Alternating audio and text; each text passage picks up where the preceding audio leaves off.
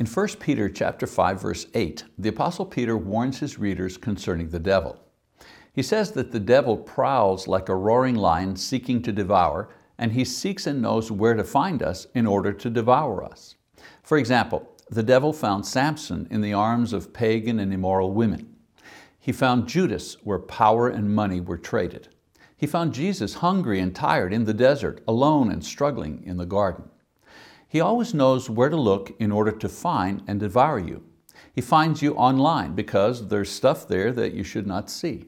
He finds you in your car in heavy traffic when you're in a hurry and least patient, when you are broke and would compromise honesty and generosity to get what you want, after a fight or insult or offense when revenge is planned. He knows exactly where to find you in order to devour you and draw you into sin. Of course, there are places where He cannot find you, places where His power cannot overcome you. This is when you are in the Word and in prayer, worshiping, fellowshipping, and serving with other Christians. These are places where He knows He is not welcome and His power is severely limited.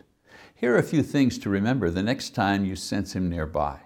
If He has found you, it is because you are where you're not supposed to be.